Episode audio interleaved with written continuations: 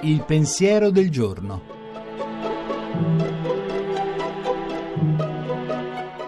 In studio padre Antonio Spadaro, direttore della Civiltà Cattolica.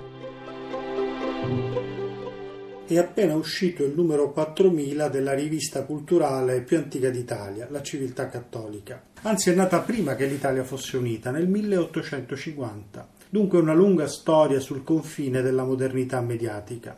Che accadeva in quegli anni? I quotidiani cominciavano a diffondersi e spesso venivano percepiti come invadenti e cerlieri, un pericolo che gettava scompiglio lì dove la verità del libro dava stabilità alla religione e alla società.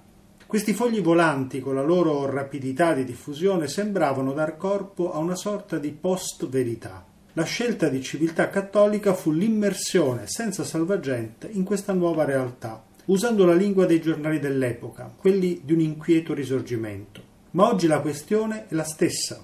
Se prima l'alternativa era tra verità o eresia, adesso è tra verità o propaganda. Dopo 4.000 numeri, la civiltà cattolica ha ribadito che lo scopo di una rivista di cultura oggi è proprio quello di inserirsi nello sciame eccitato delle informazioni per fare un discorso discreto, dialogico, chiaro. E Papa Francesco ha augurato a questa rivista storica di essere una rivista ponte e di frontiera.